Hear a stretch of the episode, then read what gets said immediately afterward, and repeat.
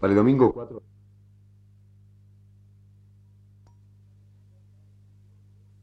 Porque la guerra había durado mucho, mucho. Sí, que sí. Para el domingo 17 de agosto del 75, programa 112, El Rincón de los Niños. Ya va a fumar este muchacho. Radio Universidad presenta...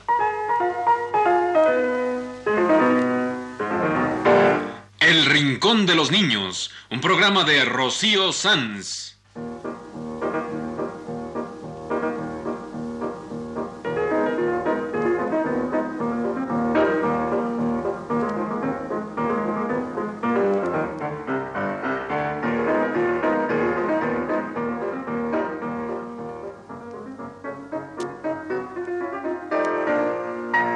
Todas las semanas, a esta misma hora, los esperamos aquí con cuentos e historias verdaderas, con música y versos, con fábulas, noticias y leyendas para ustedes en el Rincón de los Niños.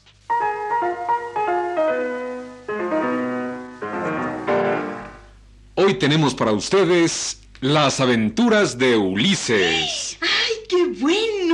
Las aventuras de Odiseo. Dije las aventuras de Ulises. Las aventuras de Odiseo. Dije Ulises. Pues es lo mismo. Odiseo es el nombre griego, Ulises es el nombre latino. Es el héroe de la Odisea y también aparece en la Ilíada que cuenta la guerra de Troya. De Ilion. De Troya.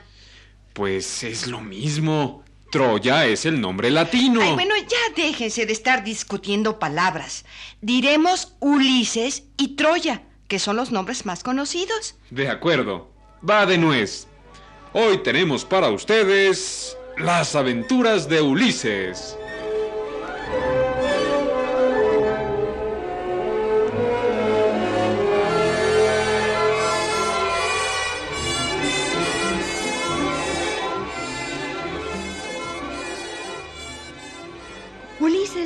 De la guerra de Troya. Volvía cansado. Volvía viejo porque la guerra había durado muchos, muchos años. Pensaba en su esposa Penélope. Joven aún se había despedido de ella para irse a la guerra, a la guerra de Troya. Y ahora, pasados los años, Ulises regresaba navegando por la mar. Pronto volveré a ver a mi amada Penélope, mi esposa, que me ha estado esperando todos estos años. Ulises no sabía. No se imaginaba que aún pasarían muchos años y que correría muchos peligros antes de volver a ver a Penélope.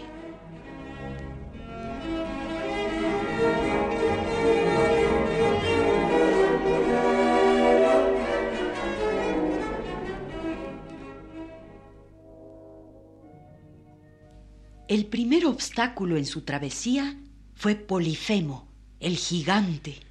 Polifemo, más que un gigante, era un cíclope, porque tenía un solo ojo redondo en medio de la frente.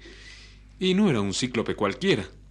Era el más importante de todos ellos, el que poseía más ovejas, el de la cueva más grande, el más poderoso.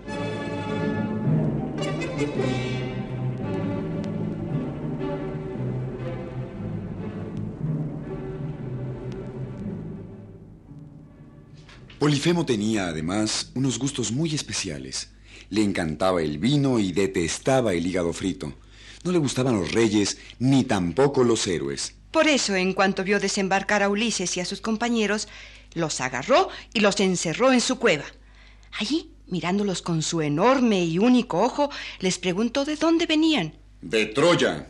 ¿Y cómo se llama vuestro jefe? Me llamo Nadie. Contestó Ulises. No me gusta ni tu nombre ni la cara de tus compañeros. Por lo tanto, ahora me comeré a dos de ellos y después a los demás. Espera, espera. Toma antes de este vino que te ofrezco. El cíclope no se hizo de rogar. Tomó una jarra tras otra hasta caer borracho profundamente dormido. Ulises entonces tomó una larga estaca, la calentó al fuego y atacó al gigante dormido, dejándolo ciego. Ulises entonces, aprovechando la ceguera de Polifemo, se escapó de la cueva, seguido por sus compañeros, y pronto se embarcaron y huyeron de ahí.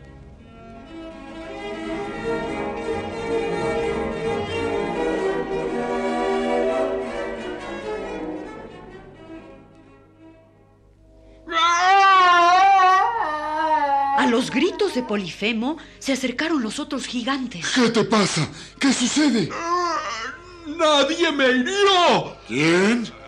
¡Nadie! Ah, pues si nadie te hirió, debe ser un castigo de los dioses. Y todos se retiraron, dejando solo a Polifemo, víctima de la astucia de Ulises.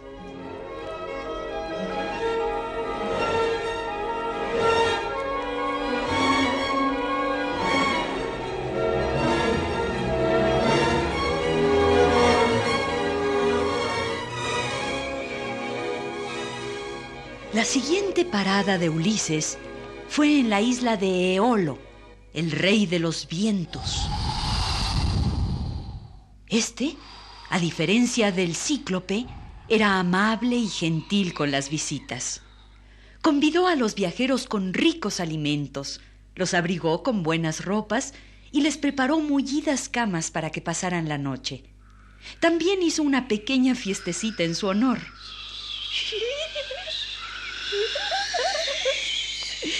Al día siguiente, al despedir a Ulises, Eolo hizo dos cosas. Primero le entregó a Ulises una bolsa que contenía todos los vientos malos. Y después ordenó a los vientos buenos que empujaran la embarcación de Ulises y la llevaran por la buena ruta. Ulises vigilaba, pero como estaba muy cansado, se durmió con la cabeza entre los brazos. Mientras él dormía, sus compañeros, creyendo que en la bolsa que le había dado Eolo había un tesoro, la abrieron para repartírselo. Y lo único que consiguieron fue que los vientos malos levantasen las olas y desviaran la nave de su ruta, llevándosela muy lejos. Y Eolo, rey de los vientos, se enojó muchísimo y no quiso ayudarlos más. Y la nave naufragó. Ulises fue el único sobreviviente. Con el mástil de su hundida nave se fabricó una balsa que las olas fueron llevando hasta una isla cercana, la isla de Calipso. Calipso era una ninfa del mar, una mujer bellísima que vivía rodeada de algas, de peces de colores y de estrellas de mar. Calipso tenía poderes maravillosos y pudo haber ayudado a Ulises, pero no lo hizo porque se enamoró de él y quiso retenerlo a su lado. Pero Ulises no pensaba más que en Penélope, su mujer, que fielmente lo esperaba y suspiraba por él. Así es que una noche se escapó de la isla de Calipso en una balsa que se había construido a escondidas, y otra ninfa del mar, menos interesada que Calipso, le prestó ayuda.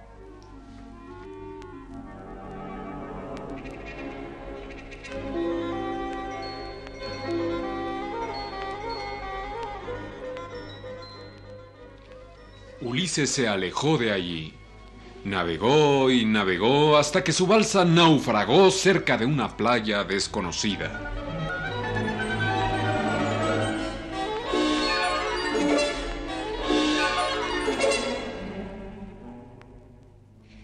Sin saberlo Ulises, había llegado hasta la tierra de Alcino, rey de los Feacios, un soberano muy rico y amado por su pueblo. El náufrago se acercó a la corte y pidió ayuda para volver a su patria. Y sin preguntarle nada, todos lo agasajaron mucho.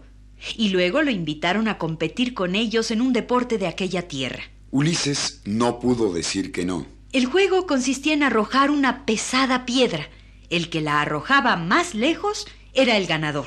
Algunos competidores no podían ni siquiera levantar la piedra de tan pesada que era. Pero Ulises la levantó sin dificultad y la alzó tan lejos que ya nunca más la encontraron. Todos se quedaron admirados, especialmente la hija del rey, que se enamoró inmediatamente de aquel hombre tan fuerte. Y el rey entonces le pidió que le contara su vida, que debía ser muy interesante. Ulises no se hizo del rogar. Contó cómo había dejado su palacio, su mujer y su hijo para ir a la guerra de Troya. Contó cómo aquella guerra se había prolongado sin que ganaran ni unos ni otros. Y contó cómo al fin, mediante un enorme caballo de madera, habían podido tomar la enemiga ciudad de Troya, sitiada por tantos años.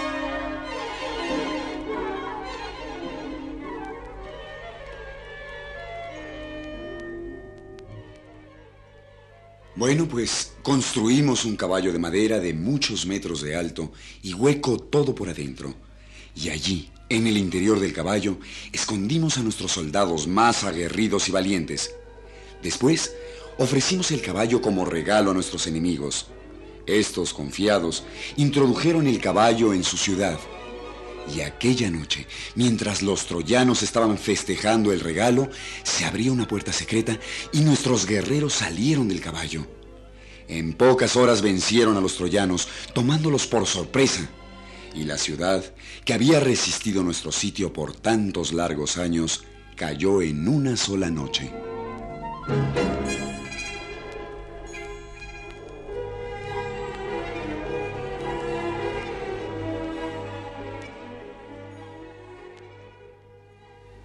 El rey entonces preguntó de quién había sido la idea del caballo, y Ulises, humildemente, tuvo que confesar que había sido idea suya. Todos entonces le hicieron regalos, y el rey mandó a prestar una nave para retornar a Ulises a su patria. Se embarcó Ulises, se despidió de los feacios y se fue alejando por el mar color de vino, rumbo a su patria.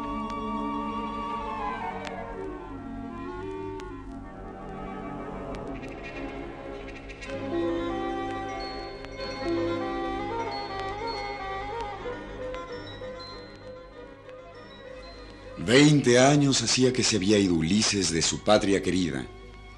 En aquellos veinte años, Telémaco, el hijo de Ulises, había crecido mucho y decidió salir en busca de su padre.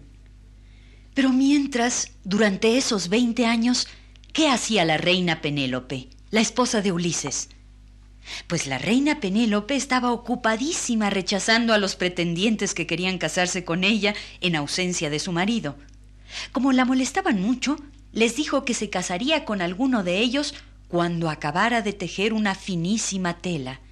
Pero la muy astuta, lo que tejía de día ante los pretendientes, lo destejía de noche. Y así nunca acababa la tela. Pero los pretendientes necios hasta se habían instalado en palacio para no perder oportunidad de conquistar a Penélope y también para gastar la fortuna del pobre rey Ulises, que valientemente estaba arriesgando su vida en la lejana Troya.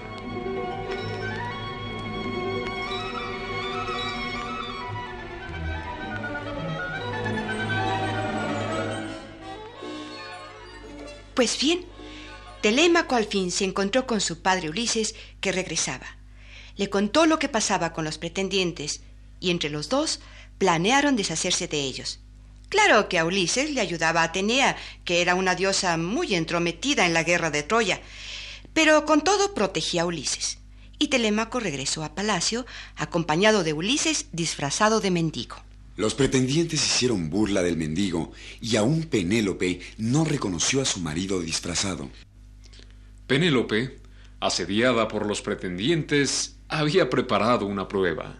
El que logre disparar el arco de Ulises se casará conmigo. Claro que ella sabía que el único que podría ganar sería el propio Ulises, pero ni se imaginaba que ya estaba allí disfrazado de mendigo.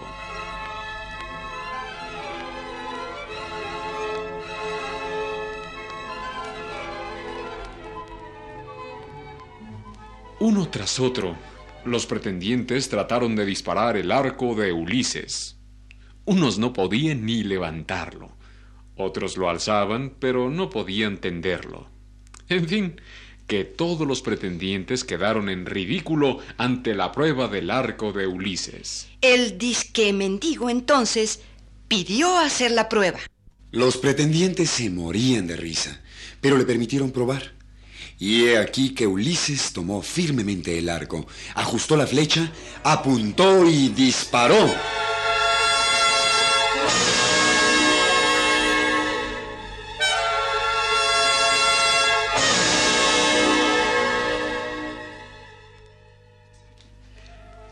Y entonces Ulises y Telémaco empezaron a disparar contra los pretendientes que huyeron como ratas, despavoridos.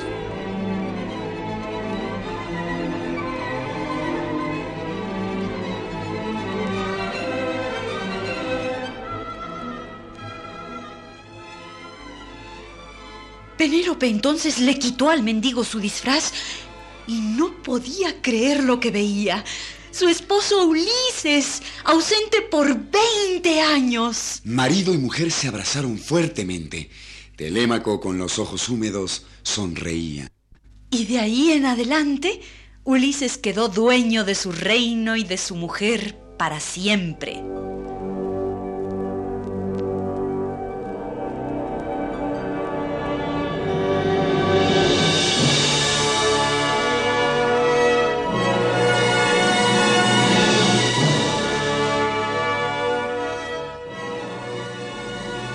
En la historia que les contamos hoy, las aventuras de Ulises.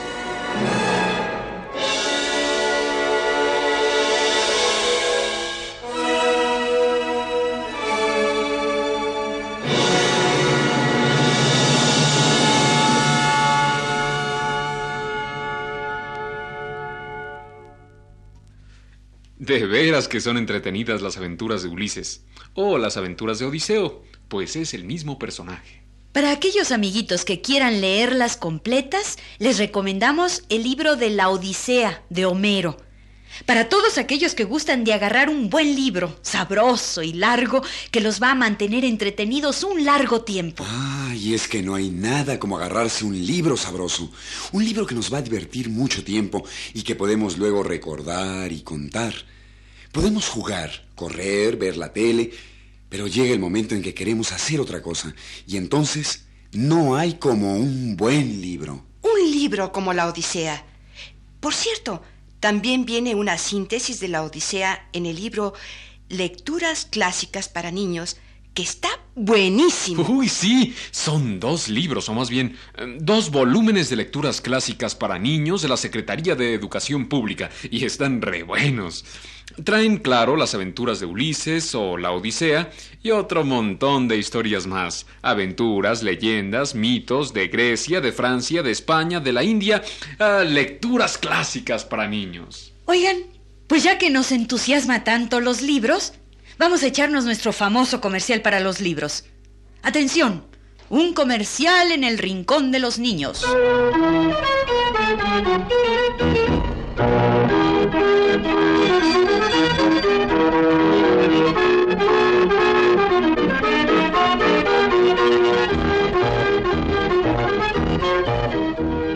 Este es el ruido de una mente aburrida. Así suena una mente ociosa que no sabe qué hacer.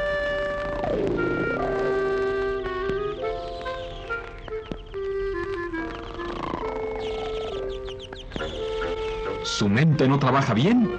Cómprele un libro. Señora, señorita, niña, su mente está fea, llena de arrugas, con esas llantitas que tanto la preocupan. Lea un libro, Ahora todos podemos tener una mente activa. una mente sin arrugas, Una mente llena de ideas, una mente desarrollada. Con el mejor producto para la mente. Un libro. Ponga un tigre en su cerebro. Lea un libro. Bueno, ya va siendo hora de terminar el programa. No, no, no, un momento, no, yo tengo curiosidad de una cosa, no se vayan. Bueno, bueno, ¿qué es? Es que Magda mencionó a Atenea y dijo que era una entrometida, pero que mm, con todo protegió a Ulises. Yo tengo mucha curiosidad de saber quién era esa diosa tan entrometida. Bien, te contaré. Yo dije que era una entrometida porque todo el tiempo se estuvo metiendo en la guerra de Troya. Hasta se metió a luchar e hirió a su propio hermano, Ares, en la lucha.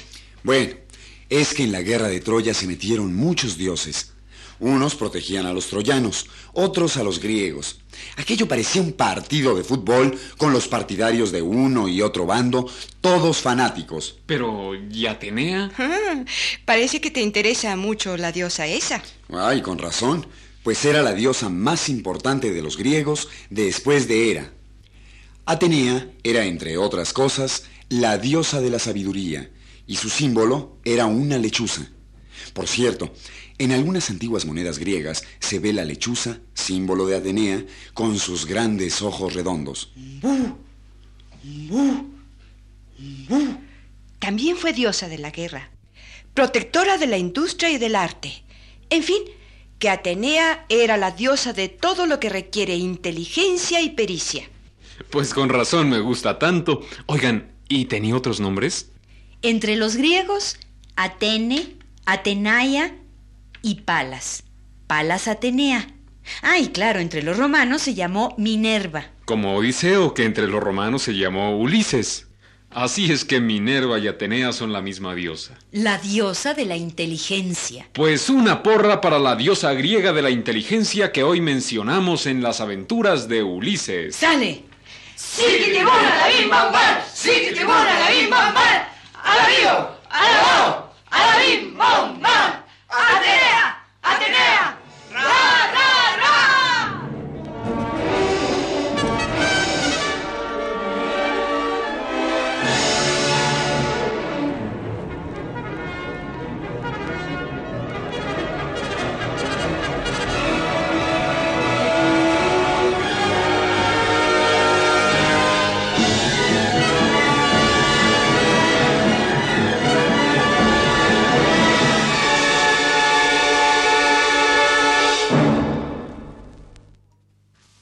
Ha sido El Rincón de los Niños. Un programa de Rocío Sanz.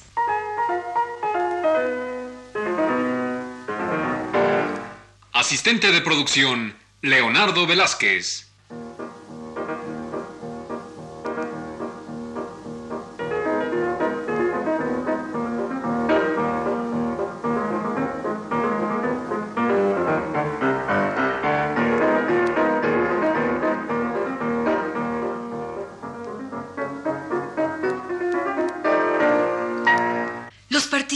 En este programa les damos las gracias por su atención y los invitamos a estar con nosotros todas las semanas a esta misma hora.